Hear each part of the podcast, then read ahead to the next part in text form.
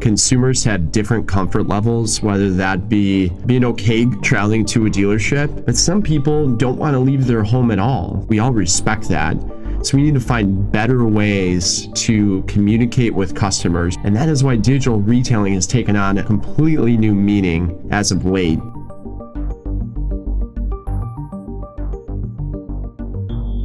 Welcome back to Unscheduled Maintenance. I'm your host, Steve Gady. To say digital is a vital channel for automotive retailing right now is an understatement. Demand to move the dealership experience online exploded in the wake of the pandemic, adding to the list of unexpected challenges dealers have had to face in 2020.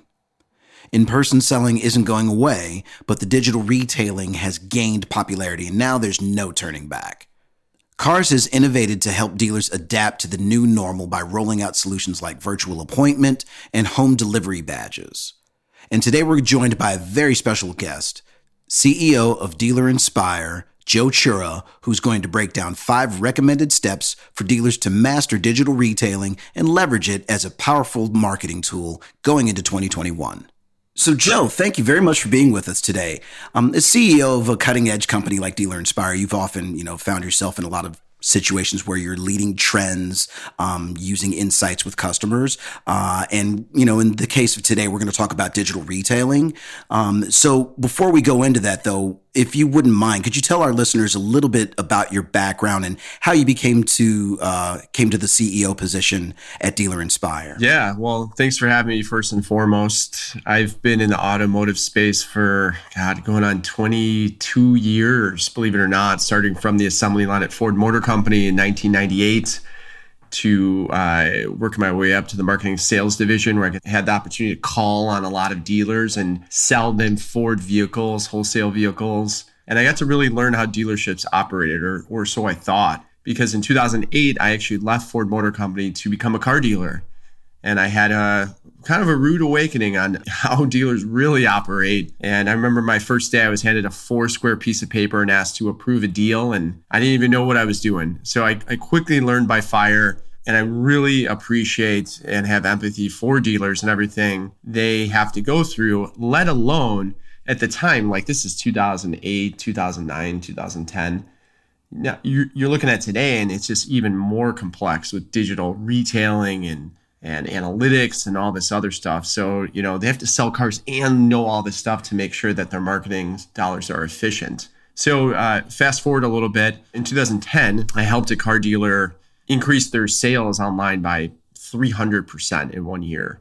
And I used everything that I knew from being a car dealer, from being at Ford Motor Company, from really having a passion for the internet and digital technology so I took that and I said, I partnered up with a couple people and I said, hey, let's create a digital marketing agency. And we really just specialized initially in SEO and SEM. And the business took off and it was growing well. And uh, in 2012, I, I, know, I think we had maybe 20 employees. And then the idea came to create a software company called Dealer Inspire. And that idea came because we were trying to publish content to websites that just weren't adequate. They weren't designed right, they didn't convert right. There's a whole lot of problems with them. And we didn't really have control, and the dealers didn't have control. So there's no flexibility. So we said, hey, if we're going to build websites, let's create a different company, a new entity. We'll call it Dealer Inspire, like I said, and we'll help our marketing clients be more efficient. Well, little did I know that company took off like a rocket ship even faster than the digital marketing agency. So how you become a CEO of a company is you you are the founder of the company and then you could call yourself a CEO. yeah, it's simple math, right? yeah, it's it's kind of funny. My business partner and I one day we were driving in a car and he's like, "You you should just be the CEO." And I'm like, "Yeah, I, I guess that's what I'm doing anyway." So so that that fortunately even through the acquisition it it stuck and here I am 10 years later, you know, 2011 launch was built and 2013 Dealer Inspire was created. And now we're approaching 2021 and I'm still around as the CEO. We combined both companies, Launch Digital Marketing and Dealer Inspire, after the acquisition, but it really is a is a testament to, you know, the combination of of now Cars Inc. having the you know digital marketing agency that grew up in automotive, a software company, and all the magic that cars has with it. Otherwise, absolutely. I mean, that's a serious automotive pedigree that you just ran through right there. That's a lot. And you know, speaking as somebody that's been internally, I do know that the addition of Dealer Inspire has just been a fantastic arrow to add to the quiver of offerings, you know, for people that we work with. So, you know, it's great having you guys on board with us now. So let's shift gears. You know, one of the things that you and the, you know, the folks at Dealer Inspire have been able to do is provide a lot of really important analytics and insights when we're going to market with whether it be new products, new information, whatever it happens to be. Um, digital retailing has been a huge you know, piece of what we've always done. Uh, but of course, you know, with the pandemic and things moving to, you know, a predominantly online presence, digital retailing is really important. So we've re- we've released some content around that, and Dealer Inspire had a big piece in that. So um, I know you've got a guide for us. So let's break into that right now. Let's take a look at some of the steps that you've got provided for us. So as it relates to digital re- retailing, what's the counsel you would offer? There's one rule, and that's to take care of your customers period. Uh, pretty simple. yeah, I mean, it really is. And digital retailing allows the consumers to do more online and to do less in a dealership. That doesn't mean there's no dealership or they're not important. That just means let's get some of the work that is unpleasant out of the way or let the customer curate a list of vehicles appropriate for them in the comfort of their own home or their own workplace in some cases and then get to the dealership, a lot of that's been done, you know? So it's really providing technology to help a consumer get through that process with less friction. Remove friction from the buying process, which means they turn their cars faster. It's pretty simple, right? I mean, I've, I've had that conversation with a lot of customers in the field where it's, you know, if you treat the customer right, you give them a good, solid consumer experience, you're going to end up selling a car at the end of the day. It's pretty simple math. Um, but it's how do we get from point A to point B and what are those steps along the way uh, to ensure that we can help, you know, help our customers be able to do that. So, what are some of the guides that you would recommend for our listeners as they're looking at digital retailing and trying to get better at it? What are some simple steps they should be taking? Yeah, so you referenced the guide a few times that we had created, and I would really stick to that. Treat every lead like a walk in, and that's tip number one. Anyone that's coming to your website that is doing some of this work that I'm talking about. You know, if they're curating a list of vehicles, meaning that, you know, they, they're searching by payment, they're searching by options they want, they're searching by models. They were driven to your website and a vehicle on the website for a certain reason. If they do this work and they submit a lead and you don't treat them a little bit different, like you know what they've done already, then it's kind of irrelevant, right? It's it's actually more frustrating.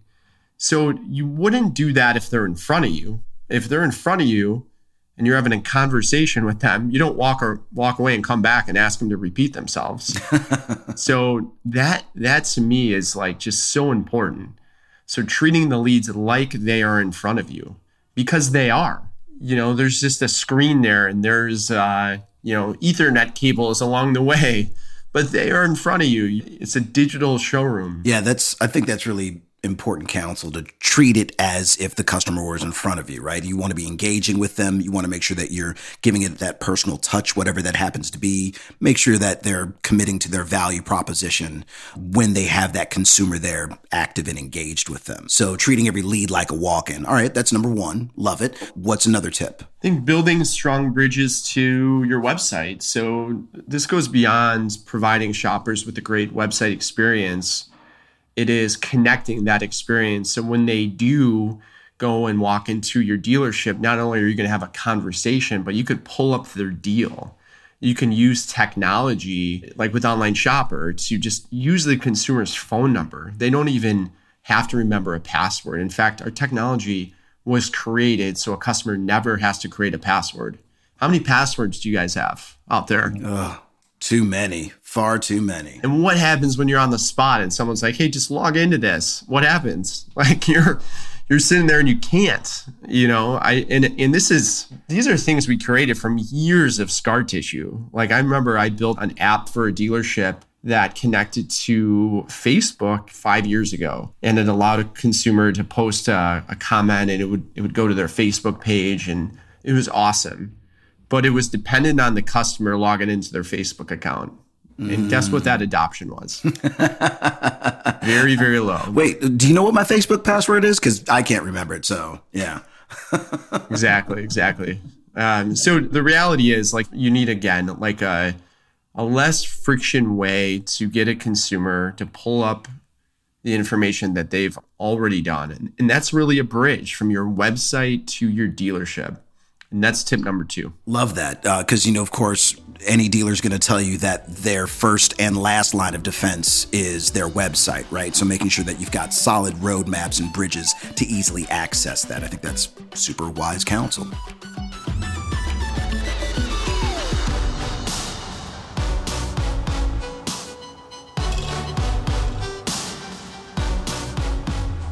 Are you looking for more actionable tips like the ones being shared on today's episode? GrowWithCars.com has several guides that are completely free and non gated, like our new audience guide. The term in market audience is everywhere in automotive marketing, and although not all audiences are created equal, many are inflated and some go as far to flat out misrepresent the audience they're targeting altogether. And there are few things more frustrating than wasting precious ad dollars on audiences that aren't actually in the market to buy a car. Cars is here to help with this resource you can leverage to elevate in market audience claims as you plan your marketing strategies for 2021. Our new audience guide addresses how bad audience data is eating your advertising budget and provides three steps you can take to maximize ROI with real in market audiences. Visit growwithcars.com to learn more.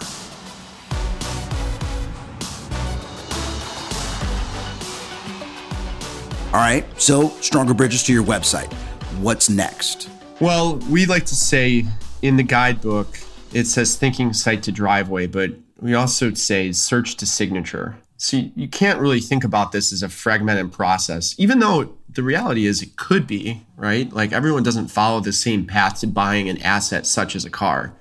And that's an important point that I want everyone to understand. Often dealers and their processes are compared to an Amazon like experience. Well, what are you buying on Amazon? What's the average price of something that's on Amazon? Is it something that's going to require trade in and financing and all of that stuff? Not really. The difference is you're buying a product on Amazon and in a dealership, you're buying an asset. Mm-hmm. In most cases, it's the second or third most expensive asset a consumer is going to purchase or lease. So it's far different.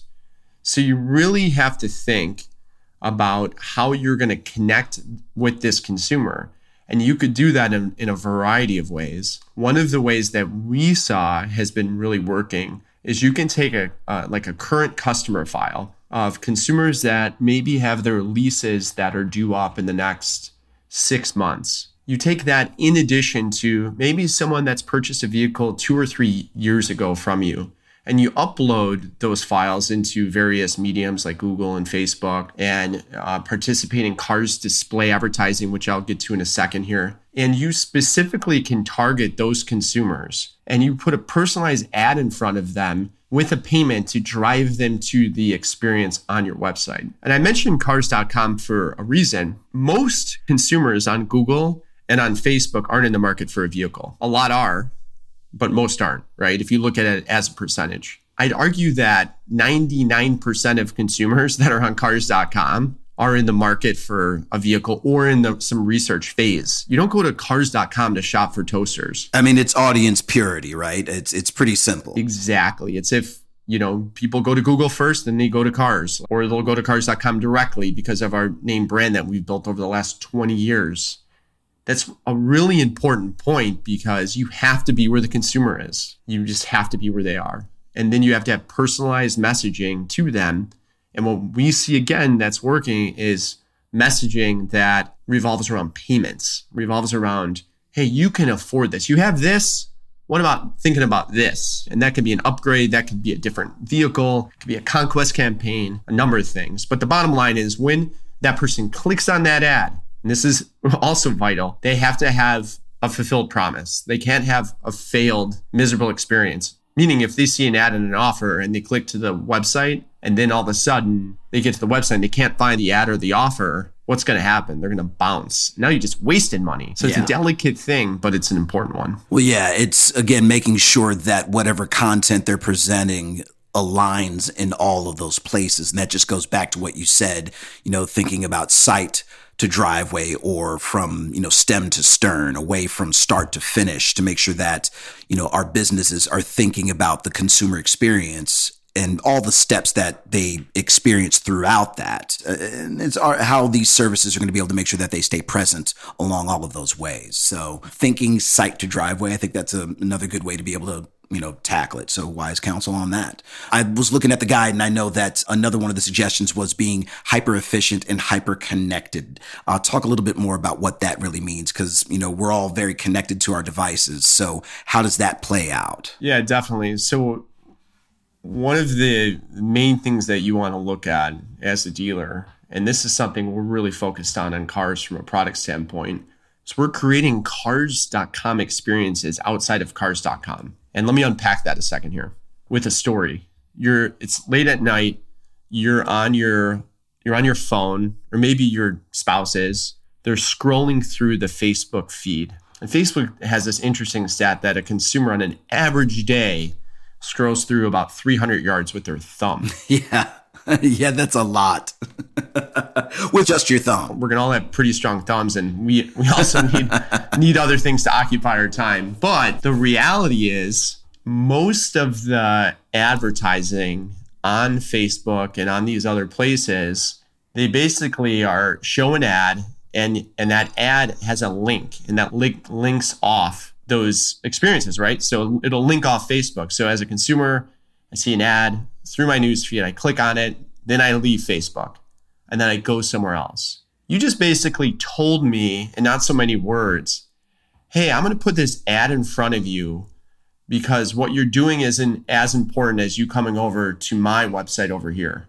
And what happens is you create this disconnection. And now the consumer isn't hanging out with their friends anymore. They're not hanging out on the Facebook newsfeed. They're on this whole different experience. And, you know, that works. I'm not going to say that that never works. But one of the things we did is we said, well, what if we could create the experience within those ecosystems? So someone, therefore, can scroll through that news feed. They can see an ad. They can click on the ad. Then all of a sudden, something in the example of Facebook, Facebook Messenger pops up. And the same experience that they would receive by going to the website, they can have it natively wherever they are. That is efficiency. You know why? Because when you ask a consumer to link off and go somewhere else, the percentage of drop off is about 50%. yeah and those are not good odds Those are not good odds. And the, the thing is, most people don't even know that because you don't know the opportunities you're missing on the other end, right? You just you just don't. You can look at your ad spend, but it's usually after it's happened and say, "Oh yeah, I had X amount of people click on my my ad. My conversion rate, let's say it's three or four percent, which is pretty good. Well, that means 96 to 97 percent of the people didn't convert." Well, what if you made the experience native? So it's we also call it native conversion. That is hyper connected, hyper efficient, and that also lives on those these cars.com experiences live on they can live on Google, they can live on Facebook, they can live in GMB, which is which is uh, you know Google Maps essentially. They can live via text. Dealer has a big billboard. They're advertising in a movie theater. You get a text number consumer texts that number and they have an experience natively via text, not even leaving text messaging, right? So it's it, there's all these things that are really important. And by the way, this isn't like, oh yeah, this technology will be will be you know available in five years from now. No, it's available today. Like it's called conversations. We have it today, and as a car's customer, you can't get it. So there are solutions to help you fix or fix these challenges or take on these challenges. Yeah, it's to be more efficient. You know, it's to be connected. You talk about creating a wow experience. Now you're like, hey, I don't need to leave Facebook or Google or my texting or wherever you're at. You can hang out where you are. No, yeah, I think that's I think that's really important now because you know that 50% drop off rate that you talked about is something that's it's sort of a soft number that people like you said aren't paying attention to. And again, if you don't keep that message consistent throughout the experience, people are going to, you know, drop off at multiple places where you could easily lose that opportunity to, you know, move some metal.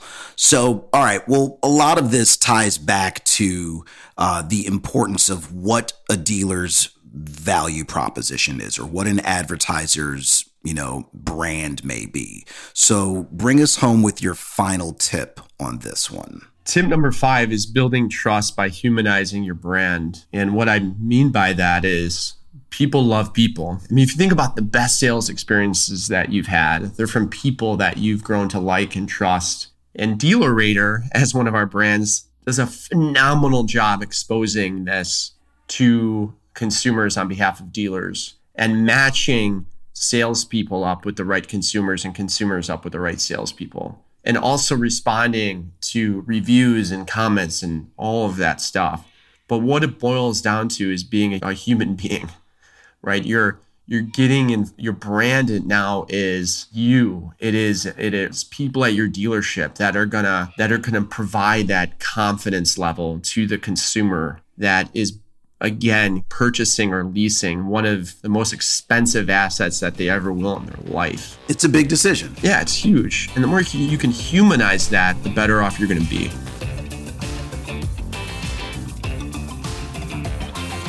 We want to give a big thanks to Joe Chura for coming by and dropping some major knowledge on the pod. Everything covered today has been compiled into a guide that you need right now on growwithcars.com. Thanks for listening We'll be back in two weeks with more season three of Unscheduled Maintenance. Unscheduled Maintenance was created by Alex Vetter and Jake Whitler and is a production of Cars Inc. and is hosted by me, Steve Gady. Our senior producer is Evan Sears. Sarah Nicholas is our producer, along with assistant producer Ryan Corgan Wetzel. Audio mixed by Chris Franzen. Original design and animations for each episode created by Paul Dolan and Matt Coinia. You can see those and listen to all of our episodes at growwithcars.com slash unscheduled maintenance. Unscheduled maintenance is recorded remotely from our homes. We're looking forward to working in person again when we're able to safely return to our studio. Thanks for listening.